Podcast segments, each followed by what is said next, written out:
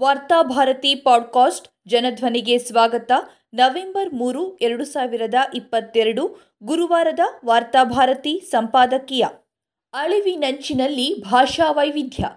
ಒಂದು ಬೃಹತ್ ಮರವಿದ್ದರೆ ಅಲ್ಲಿ ಒಂದು ಜಾತಿಯ ಹಕ್ಕಿಗಳಷ್ಟೇ ತಂಗುವುದಿಲ್ಲ. ಸಂಜೆಯಾಗುತ್ತಿದ್ದಂತೆಯೇ ಬಗೆ ಬಗೆಯ ಹಕ್ಕಿಗಳು ಅಲ್ಲಿ ನೆರೆಯುತ್ತವೆ. ತಮ್ಮ ತಮ್ಮ ಭಾಷೆಯಲ್ಲಿ ತಮ್ಮ ತಮ್ಮ ಬಳಗವನ್ನು ಕೂಗಿ ಕರೆಯುತ್ತವೆ. ಹಲವು ಬಗೆಯ ಹಕ್ಕಿಗಳ ಧ್ವನಿಗಳು ಒಂದಾಗಿ ಸೃಷ್ಟಿಯಾಗುವ ಕಲರವ ಪ್ರಕೃತಿಯನ್ನ ಇನ್ನಷ್ಟು ಸುಂದರವಾಗಿಸುತ್ತದೆ. ಪ್ರಕೃತಿ ಸದಾ ವೈವಿಧ್ಯವನ್ನ ಪೋಷಿಸುತ್ತಾ ಬಂದಿದೆ. ಮನುಷ್ಯನೂ ಇದಕ್ಕೆ ಹೊರತಲ್ಲ. ಪ್ರದೇಶದಿಂದ ಪ್ರದೇಶಕ್ಕೆ ತನ್ನ ಜೀವನ ಪದ್ಧತಿಗಳ ಮೂಲಕ ವೈವಿಧ್ಯಮಯವಾಗಿ ಬದುಕುತ್ತಾ ಬಂದಿದ್ದಾನೆ. ಈ ವೈವಿಧ್ಯವೇ ಇಂದು ಈ ಜಗತ್ತನ್ನು ಇನ್ನಷ್ಟು ಶ್ರೀಮಂತವಾಗಿಸಿದೆ. ಭಾರತವಂತೂ ಹತ್ತು ಹಲವು ವೈವಿಧ್ಯಗಳ ಸಂಗಮ. ಇಲ್ಲಿರುವ ನೂರಾರು ಭಾಷೆಗಳು ಜನರ ಬದುಕನ್ನು ಕಟ್ಟಿದೆ. ಆ ಭಾಷೆಗಳಲ್ಲಿ ದಾಖಲಾಗಿರುವ ಜ್ಞಾನ ಸಂಪತ್ತು ಜಗತ್ತಿನ ಆಸ್ತಿಯಾಗಿವೆ ಅವುಗಳನ್ನು ಉಳಿಸಿ ಬೆಳೆಸುವ ಮೂಲಕ ಭಾರತ ತನ್ನ ಸ್ವಂತಿಕೆಯನ್ನ ಉಳಿಸಿಕೊಳ್ಳಬೇಕಾಗಿದೆ. ಆದರೆ ಭಾರತದ ಭಾಷಾ ವೈವಿಧ್ಯ ಹಿಂದೆಂದಿಗಿಂತ ಹೆಚ್ಚು ಅಪಾಯದಲ್ಲಿದೆ. ಇಂಗ್ಲಿಷ್ ಪ್ರಾದೇಶಿಕ ಭಾಷೆಗಳನ್ನ ಭಾಗಶಃ ನಾಶ ಮಾಡಿದ್ದರೆ ಹಿಂದಿ ಅವುಗಳನ್ನು ನಾಮಾವಶೇಷ ಮಾಡಲು ಹೊಸ ವೇಷದೊಂದಿಗೆ ಪ್ರವೇಶಿಸಿದೆ. ಅದು ಕೇವಲ ಭಾಷೆಯನ್ನಷ್ಟೇ ನಾಶ ಮಾಡುವ ಉದ್ದೇಶವನ್ನ ಹೊಂದಿಲ್ಲ. ಆ ಭಾಷೆಯನ್ನು ಅವಲಂಬಿಸಿದ ಜನರನ್ನು ತನ್ನ ಗುಲಾಮನಾಗಿಸಿ ಅವರ ಮೇಲೆ ನಿಯಂತ್ರಣ ಸಾಧಿಸುವ ರಾಜಕೀಯ ಉದ್ದೇಶವನ್ನೂ ಹೊಂದಿದೆ. ಈಗಾಗಲೇ ಭಾರತದ ಅಧಿಕೃತ ರಾಷ್ಟ್ರ ಭಾಷೆಯಾಗಿ ಹಿಂದಿಯನ್ನು ತರಬೇಕು ಎಂಬುದಾಗಿ ಅಧಿಕೃತ ಭಾಷಾ ಸಮಿತಿ ಶಿಫಾರಸು ಮಾಡಿದೆ. ಗೃಹ ಸಚಿವರ ನೇತೃತ್ವದ ಸಮಿತಿಯು ಇತ್ತೀಚೆಗೆ ತನ್ನ ಏಳು ಸಂಪುಟಗಳ ವರದಿಯನ್ನ ರಾಷ್ಟ್ರಪತಿ ದ್ರೌಪದಿ ಮುರ್ಮು ಅವರಿಗೆ ಸಲ್ಲಿಸಿರುವುದನ್ನು ನಾವು ಗಮನಿಸಬೇಕಾಗಿದೆ. ಭಾರತದಲ್ಲಿ ಏಳ್ನೂರ ಎಂಬತ್ತು ಭಾಷೆಗಳದ್ದು ಮಾತನಾಡಲಾಗುತ್ತಿದೆ ಹಾಗೂ ಅರವತ್ತಾರು ಲಿಪಿಗಳನ್ನು ಬಳಸಲಾಗುತ್ತಿದೆ ನಾನೂರು ಭಾಷೆಗಳು ಸಾಯುವ ಅಪಾಯವನ್ನು ಎದುರಿಸುತ್ತಿವೆ ಎಂದು ಭಾಷಾ ತಜ್ಞರು ಎಚ್ಚರಿಸಿದ್ದಾರೆ. ಈ ಎಲ್ಲ ಭಾಷೆಗಳು ದೇಶದ ವಿವಿಧ ಭಾಗಗಳಲ್ಲಿ ಜನಪ್ರಿಯವಾಗಿವೆ ಹಾಗೂ ಅವುಗಳು ಆಯಾಯ ಸಮುದಾಯಗಳ ಕುರಿತ ಜ್ಞಾನದ ಮೂಲ ಸೆಳೆಗಳಾಗಿವೆ.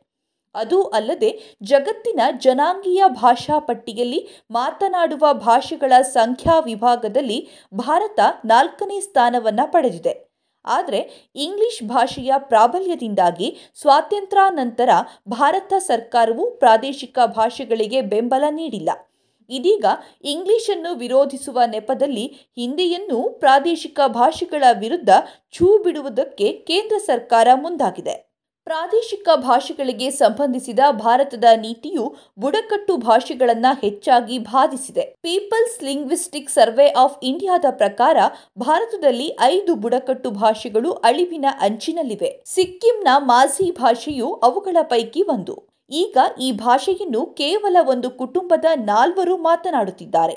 ಅದೇ ರೀತಿ ಅಸ್ಸಾಮಿನ ದಿಮಾಸ, ಪೂರ್ವ ಭಾರತದ ಮಹಾಲಿ, ಅರುಣಾಚಲ ಪ್ರದೇಶದ ಕೋರೋ ಮತ್ತು ಗುಜರಾತ್ನ ಸಿದ್ಧಿ ಭಾಷೆಗಳು ಅಸ್ತಿತ್ವದ ಬೆದರಿಕೆಯನ್ನ ಎದುರಿಸುತ್ತಿವೆ. ಜಾಗತೀಕರಣದ ಈ ದಿನಗಳಲ್ಲಿ ನಾವು ನಮ್ಮದೇ ಸೀಮಿತ ಭಾಷೆಯ ಕೊಠಡಿಯೊಳಗೆ ಬೀಗ ಜಡಿದು ಕುಳಿತುಕೊಳ್ಳುವಂತಿಲ್ಲ.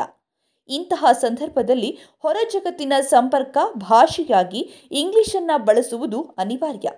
ಇದೀಗ ಇಂಗ್ಲಿಷ್ಗೆ ವಿರುದ್ಧವಾಗಿ ಹಿಂದಿ ಕುರಿತ ಚರ್ಚೆಯೊಂದು ತೆರೆದುಕೊಂಡಿದೆ. ಇದರ ಅಂತಿಮ ಉದ್ದೇಶ ಇದರ ಪ್ರಾದೇಶಿಕ ಭಾಷೆಯನ್ನ ಸಂಪೂರ್ಣವಾಗಿ ಕಡೆಗಣಿಸಿ ಹಿಂದಿಯನ್ನು ಹೇರುವುದು. ಉತ್ತರ ಭಾರತದ ವಲಯಗಳಲ್ಲಿ ಹಿಂದಿಯನ್ನು ಯಜಮಾನ ಭಾಷೆಯಾಗಿ ಬಿಂಬಿಸಲಾಗುತ್ತಿದೆ. ಹಾಗಾಗಿ ಅದು ಭೋಜ್ಪುರಿ ಮತ್ತು ಮಗಾದಿ ಮುಂತಾದ ಭಾಷೆಗಳನ್ನು ಆಪೋಷಣ ತೆಗೆದುಕೊಳ್ಳುವ ಬೆದರಿಕೆಯನ್ನ ಹುಟ್ಟುಹಾಕಿದೆ. ದಕ್ಷಿಣ ಭಾರತದ ಭಾಷೆಗಳು ಈ ಬೆದರಿಕೆಯನ್ನ ಎದುರಿಸುತ್ತಿವೆ. ಸರ್ಕಾರವೀಗ ಪ್ರಾದೇಶಿಕ ಭಾಷೆಗಳ ವಿರುದ್ಧ ಹೊಸ ತಂತ್ರವನ್ನ ಹೂಡಲು ಮುಂದಾಗಿದೆ. ಹಿಂದಿಗೆ ಅತಿ ದೊಡ್ಡ ಸವಾಲಾಗಿ ನಿಂತಿರುವುದು ದಕ್ಷಿಣ ಭಾರತದ ದ್ರಾವಿಡ ಭಾಷೆಗಳು. ಆದರೆ ದಕ್ಷಿಣ ಭಾರತ ಇಂಗ್ಲಿಷನ್ನು ಜಾಗತಿಕವಾಗಿ ಬೆಳೆಯುವುದಕ್ಕೆ ಪರಿಣಾಮಕಾರಿಯಾಗಿ ಬಳಸಿಕೊಂಡಿದೆ. ಪ್ರಾದೇಶಿಕ ಭಾಷೆಗೆ ಇಂಗ್ಲಿಷ್ ಬಹುದೊಡ್ಡ ಸವಾಲು ಎನ್ನುವ ಚರ್ಚೆ ಒಂದು ಕಾಲದವರೆಗೆ ಇತ್ತಾದರೂ ನಿಧಾನಕ್ಕೆ ದ್ರಾವಿಡ ಭಾಷೆಗಳು ಮತ್ತು ಇಂಗ್ಲಿಷ್ ನಡುವೆ ಸಮನ್ವಯ ನಿರ್ಮಾಣವಾಯಿತು. ತಮ್ಮ ಭಾಷೆಯ ಜೊತೆಗೆ ಅಂತಾರಾಷ್ಟ್ರೀಯ ಮಟ್ಟದಲ್ಲಿ ಬೆಳೆಯಲು ಈ ರಾಜ್ಯಗಳು ಇಂಗ್ಲಿಷನ್ನು ಬಳಸಿಕೊಂಡವು. ಪರಿಣಾಮವಾಗಿ ಐ ಟಿ ಬಿ ಟಿಯಂತಹ ತಂತ್ರಜ್ಞಾನದಲ್ಲಿ ಭಾರೀ ಸಾಧನೆಯನ್ನ ಮಾಡಲು ದಕ್ಷಿಣ ಭಾರತೀಯರಿಗೆ ಸಾಧ್ಯವಾಯಿತು.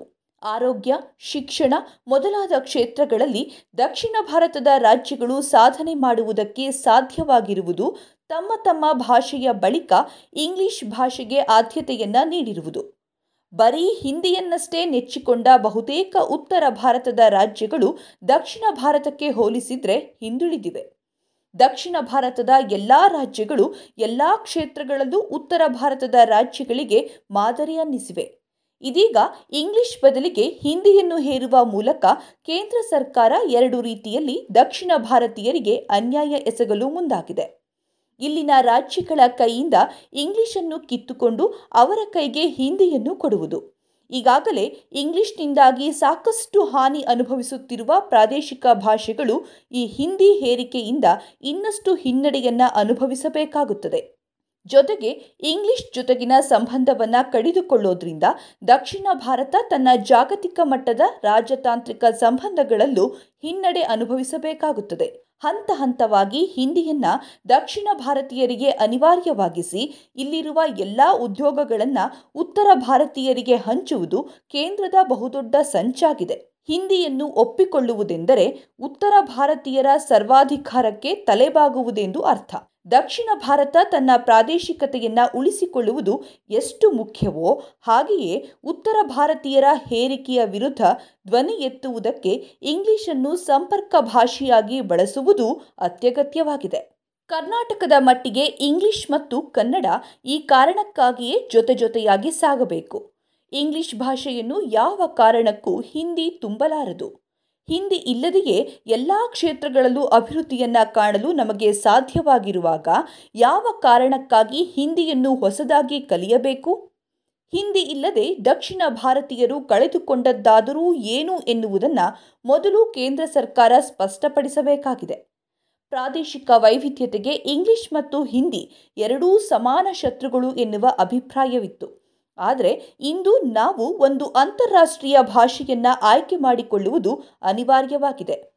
ಈ ಕಾರಣಕ್ಕಾಗಿ ಇಂಗ್ಲಿಷನ್ನು ಆಯ್ಕೆ ಮಾಡಿಕೊಳ್ಬೇಕು. ಹಿಂದಿ ಅಗತ್ಯವಿದ್ದವರು ಕಲಿಯಲಿ. ಅದರ ಹೇರಿಕೆ ಬೇಡ. ಇದೇ ಸಂದರ್ಭದಲ್ಲಿ ಭಾಷಾ ವೈವಿಧ್ಯವನ್ನು ಉಳಿಸಿ ಬೆಳೆಸುವುದಕ್ಕಾಗಿ ಕೇಂದ್ರ ಸರ್ಕಾರ ಕ್ರಮ ತೆಗೆದುಕೊಳ್ಳಲು ಮುಂದಾಗಬೇಕಾಗಿದೆ. ಕೇಂದ್ರಕ್ಕೆ ಅದರಲ್ಲಿ ಆಸಕ್ತಿ ಇಲ್ಲ ಎಂದಾದರೆ ಆಯಾ ರಾಜ್ಯಗಳೇ ಅದರ ಹೊಣೆಗಾರಿಕೆಯನ್ನು ಹೊತ್ತುಕೊಳ್ಬೇಕು. ಹಿಂದಿಯನ್ನು ರಾಷ್ಟ್ರ ಭಾಷೆಯಾಗಿಸುವ ಪ್ರಸ್ತಾಪವು ರಾಜಕೀಯ ಪ್ರೇರಿತವಾಗಿದೆ. ಇತರ ಭಾಷೆಗಳು ಅವುಗಳನ್ನು ಅವಲಂಬಿಸಿದ ಜನರ ಸಾಮಾಜಿಕ ಮತ್ತು ಸಾಂಸ್ಕೃತಿಕ ಗುರುತುಗಳನ್ನು ಅಳಿಸಿ ಹಾಕುವುದಕ್ಕಾಗಿ ಬಿಜೆಪಿಯು ಹಿಂದಿ ರಾಷ್ಟ್ರ ಭಾಷೆ ಎನ್ನುವ ಕಲ್ಪನೆಗೆ ಬೆಂಬಲ ನೀಡುತ್ತಿದೆ. ಇದನ್ನು ಅರಿತು ನಮ್ಮ ಭಾಷೆಯನ್ನು ಉಳಿಸಿ ಬೆಳೆಸುತ್ತಲೇ ಅಂತಾರಾಷ್ಟ್ರೀಯ ಮಟ್ಟದಲ್ಲಿ ಬೆಳೆಯುವ ದಾರಿಯನ್ನು ನಮಗೆ ನಾವೇ ಕಂಡುಕೊಳ್ಳಬೇಕು.